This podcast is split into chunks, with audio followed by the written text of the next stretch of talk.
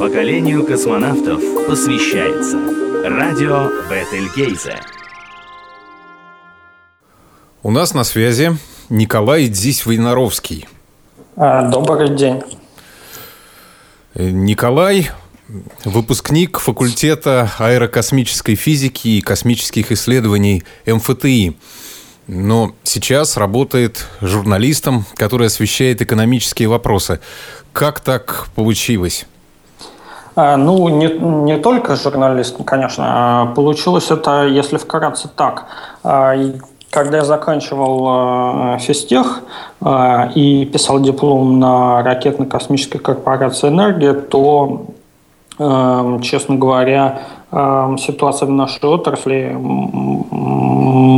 выглядела довольно уныло.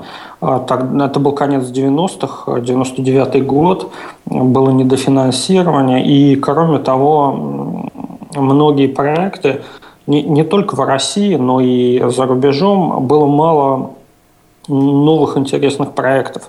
И мне казалось, что то, зачем я пришел вот в космос, в космонавтику, о чем мечтал, э, освоение космоса, это все уже закончилось навсегда, и остались только спутники связи.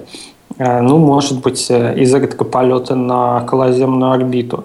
Э, и, ну и все это накладывалось, конечно, на совершенно ужасные зарплаты в России.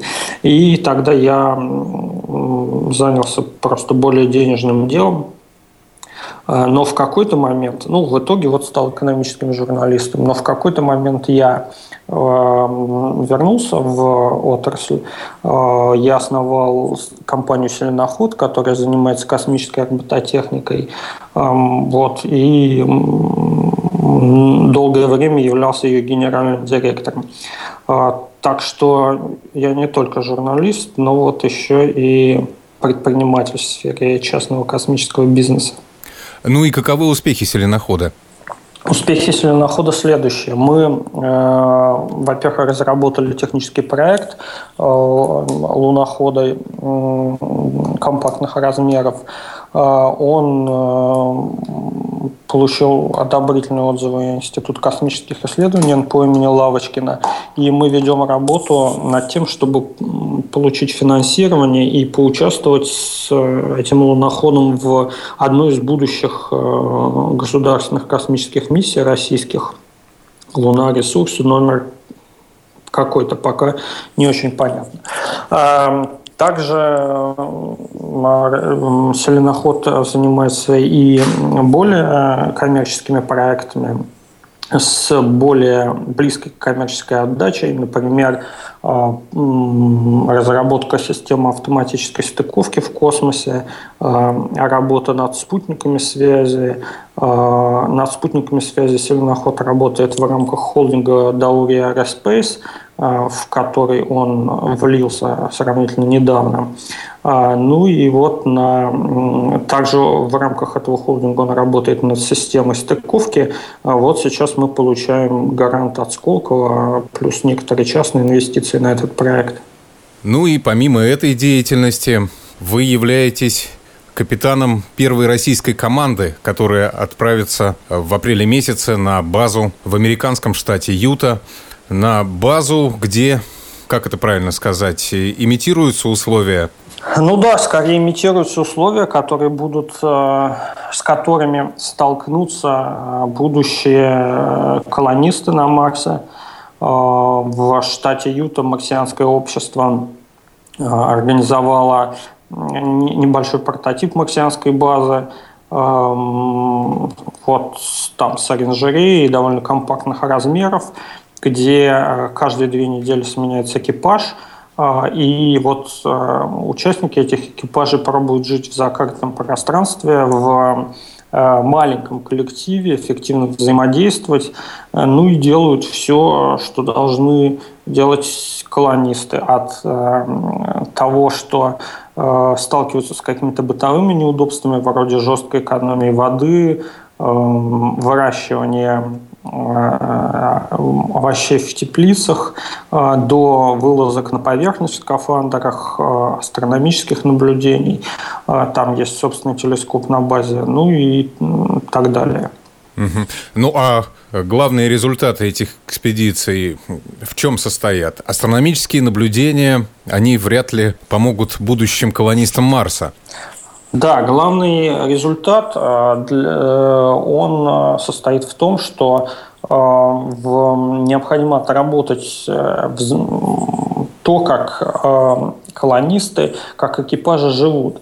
Несмотря на то, что это кажется Э, простым делом, э, но на самом деле там есть много мелочей, э, связанных с тем, как собственно, должна быть организована работа, как поддерживается психологический климат в экипаже, как организуются вылазки и т.д. и т.п. И все это невозможно невозможно понять вот так вот теоретически, да, а, казалось бы, ну, прилетел и живи, а нуждается в такой долговременной отработке, когда будет э, точно понятно, что никаких эм, каких-то непредвиденных ситуаций э, не влезает.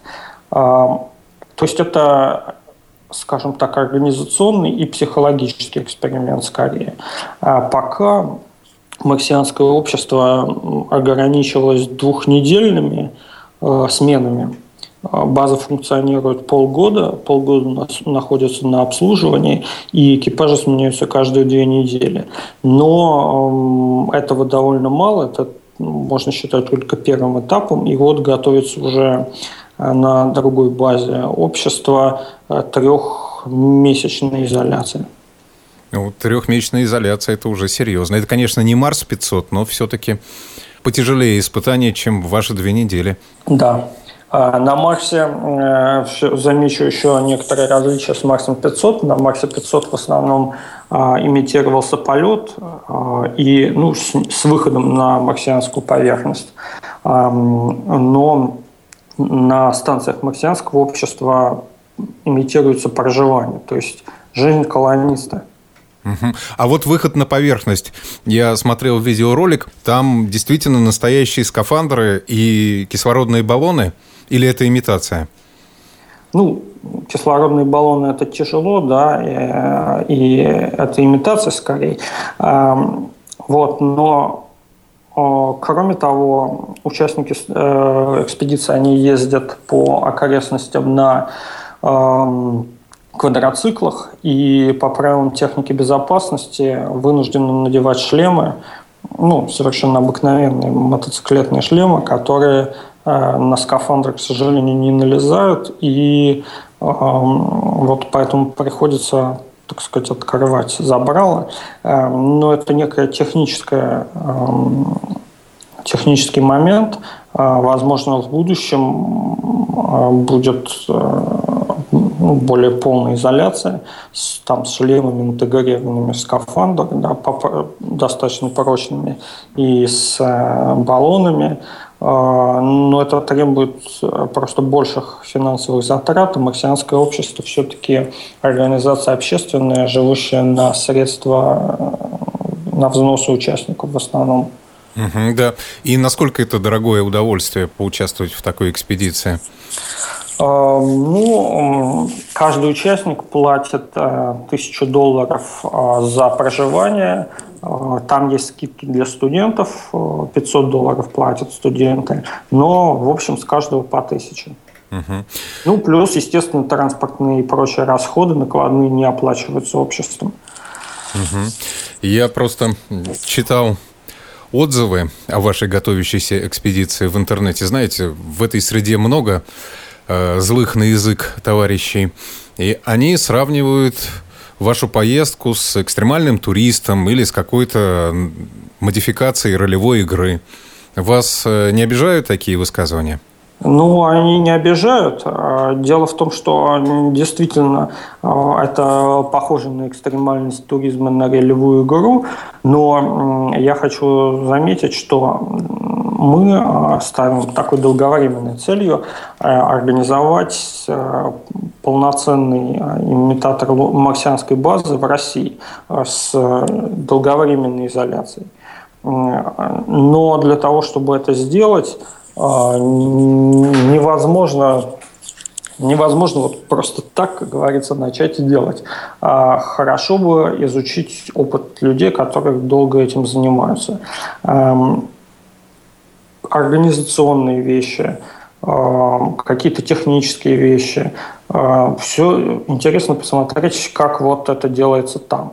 А для этого поездка необходима. А, то есть э, главный результат э, поездки, он состоит не столько в том, э, не столько в научных результатах, которые мы получим, или да, в опыте долговременной изоляции, хотя это тоже может пригодиться. Но вот в получении организационного опыта, э, понимания того, как такие проекты вообще реализуются. Ну и, с, и затем э, с организацией чего-то подобного у нас. А у нас где такая база может быть расположена? За полярным кругом? А, ну, могут быть разные варианты. А, у нас, естественно, хочется, чтобы местность вокруг была максимально приближена к э, Марсу. А в пустыне Юта в США это достигается. Там э, видно фотографии Юты и фотографии Марса очень часто можно просто спутать. Настолько они похожи. Красные горы, поверхность Земли такая красноватая. У нас а, есть песок э, пустыни в Астраханской области. А, конечно, трудно найти такой похожий участок земли. А, возможно, что-то есть на Дальнем Востоке. Там были там на вулканических полях в свое время проводили испытания прототипов марсоходов и луноходов советских. Вот. Еще один вариант – это Э, размещение в базе, по крайней мере, на начальном этапе э, в закрытом помещении, под куполом, грубо говоря. То есть э, это похоже на то, как было в эксперименте Марс 500, где выход на Марс он имитировался такой небольшой площадкой, засыпанной песком. Ну, у нас будет, возможно, будет большая площадка, но пока мы только начали вот продумывать проект, и каких-то конкретных деталей нет. Угу. Ну, я пожелаю вам всяческих успехов в этом начинании. И желаю, чтобы визовый вопрос у вас наконец-то разрешился. Я знаю, что наконец Александр Хохлов визу получил. У вас пока не ясно? Да, у нас пока не ясно. У нас шесть человек в команде, трое уже получили визы, и трое ожидают.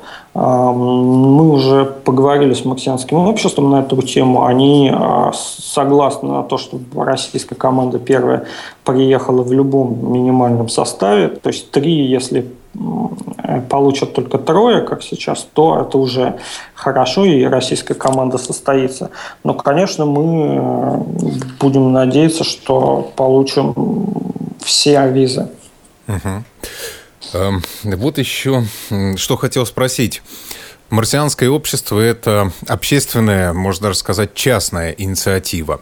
Прошлый год некоторые журналисты объявили началом эры частной космонавтики. Вы, как специалист в частной космонавтике, согласны с этими утверждениями? А, знаете, я бы сказал так, что на самом деле эра частной космонавтики она началась очень давно, просто в какой-то момент а, происходят знаковые события, угу. и всем становится очевидно, что в этой области что-то происходит. А, вообще частные фирмы э, в области космоса существуют очень давно, чуть ли не с самого начала космической гонки. А, и, в общем-то, если мы вспомним еще дальше, 30-е годы, то это были как раз частные группы ракетчиков-энтузиастов, которые строили первые ракеты. Другое дело, что сравнительно до недавнего времени даже частные фирмы делали что-то для космоса по частным заказам. А, и вот только сравнительно недавно а, частники стали делать что-то для частников. И в этом смысле частная космонавтика, она частная не потому, что не, не в форме собственности дела, а в частном спросе. Та же компания SpaceX, у которой в прошлом году были очень большие успехи, связанные с тем, что она запустила грузовик космической станции международной, она не только на НАСА работает, она э, планирует э, свои космические корабли э, продавать и для доставки туристов на частную орбитальную станцию, и запускать космические спутники, связи частные и так далее и тому подобное. Э, в прошлом же году проект добычи, опять-таки частной э, добычи разных ресурсов на астероидах стартовал Space Resources. Э, в общем, произошло еще очень много вещей. Просто, наконец, это движение вышло на поверхность и вот начало попадать в телевидение, в, значит, в прайм-тайм. Угу. Сюжет о добыче ископаемых на астероидах, я помню, был на канале «Дождь», и меня очень повеселил вопрос ведущий о нефтяных астероидах. Да, ну, видите, э, по крайней мере, понятно, что широкая публика не очень хорошо знает, что там в космосе происходит.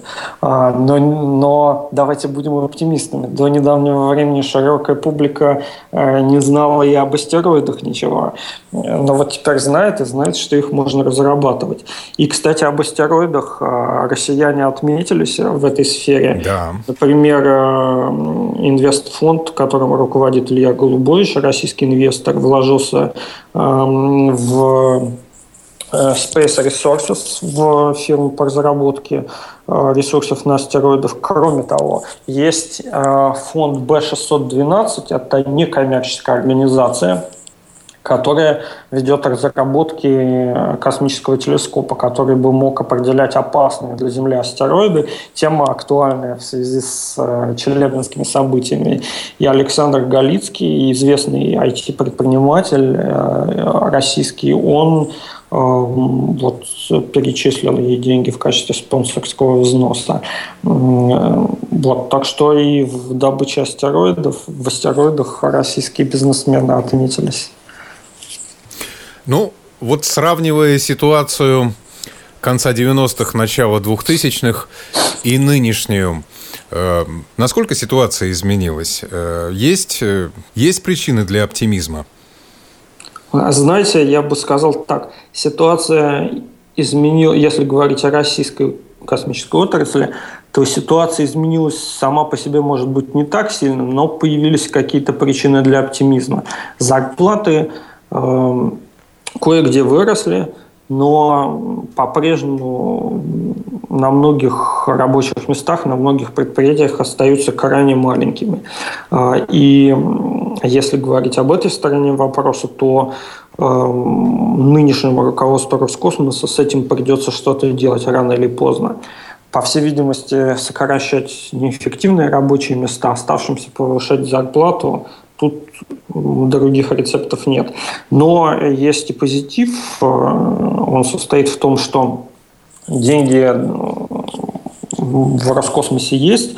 Пусть они, может быть, тратятся не так эффективно, как хотелось бы, но, тем не менее, достаточно большой космический бюджет – это уже хорошо. А в России экономика в целом более-менее окрепла, и э, появились частные космические стартапы. Их опять-таки, может быть, не так много, как хотелось бы, и не так много, как в США, э, но они есть, их больше одного и даже больше десятка. Кроме того, вот если говорить о некоммерческих инициативах, не государственных, но и некоммерческих, то они опять-таки тоже потихоньку появляются. Например, э, в какой-то околокосмической области. Например, на ВВЦ у нас есть э, прекрасный аттракцион Марс Тефа для детей и подростков. Вот как раз эм, где показывают им, как могла бы вы, выглядеть экспедиция на Марс. А, и это такой, в общем-то, проект, не имеющий отношения к государству. А, и занимающийся, в общем-то, образованием детей, он довольно интересный, и он вот показывает, что у людей есть интерес к этой теме, он не пропал. Угу. Ну, я знаю, что Александр Хохлов, член вашей экспедиции, часто ходит в школы и несет туда знания о космонавтике. Вас в школу приглашают? А, ну, периодически я, как участник селенохода, а, принимал участие в различных образовательных мероприятиях. А, и из вот каких-то около таких космических мероприятий я хочу отметить Ракет-фест. Это ракетомодельный фестиваль, который я, еще несколько людей, которые а, являются участниками команды, например, марсианской, в частности, Александр Ильин, а, и еще ряд людей проводим в Подмосковье. И не могу сказать, что у нас там куча народу, но тем не менее есть ракетомоделисты с возрастом от а, довольно преклонного до а, самых маленьких. Самый маленький – это малыш такой, ребенок, он даже говорит не очень хорошо пока, но уже явно любит ракеты, из-за чего мама его привела и запускает гидроракеты на фестивале. Так что вот э, есть э, самые разные такие космические общественные проекты, не только связанные с деньгами, с бизнесом или, с государством. И это радует. Э, надеюсь увидеть поколение новых российских космонавтов. Вы сами не пытались попасть в отряд космонавтов? Да, пытался. Я подавал заявление во время открытого набора Э, который состоялся недавно, в 2011-2012 году, э, но, к сожалению, условия отбора изменились по ходу дела э, и ограничили возраст до 33 лет, и я не попал. Ну, не попал уже на дальнейшие этапы отбора. В обозримом будущем, когда, на ваш взгляд, ситуация сложится так, что к желающим полететь в космос не будут предъявлять такие серьезные физические требования и, или финансовые. Ведь известно, что сейчас в космос полететь стоит достаточно дорого. Да, знаете, хотелось, хочется, как говорится, быть оптимистом, тем более, что история космонавтики показывает, что иногда могут случаться совершенно непредсказуемое ускорение в ее развитии, как это было в космическую гонку, или как это происходит сейчас, когда внезапно космонавтика, хотя все ставили на, на, на тех или там биотех, но никто в прогнозах не, не говорил о частной космонавтике лет там, 30 назад. Вот она стала такой перспективной отраслью, все и занимаются. А, а, по здоровью, мне так кажется, что по здоровью требования будут эм, ослабляться и ослабляться.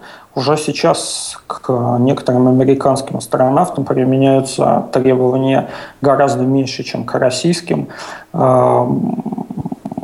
Эм, ну, то есть, например, эм, их не так тренируют на вестибулярный аппарат. Существуют медикаменты, которые купируют а, какие-то нехорошие состояния, связанные с э, привыканием к с невесомостью. Гораздо сейчас терпимее относятся к здоровью космических туристов, и некоторые из них не очень молодые люди, мы знаем. Вот, так что это скорее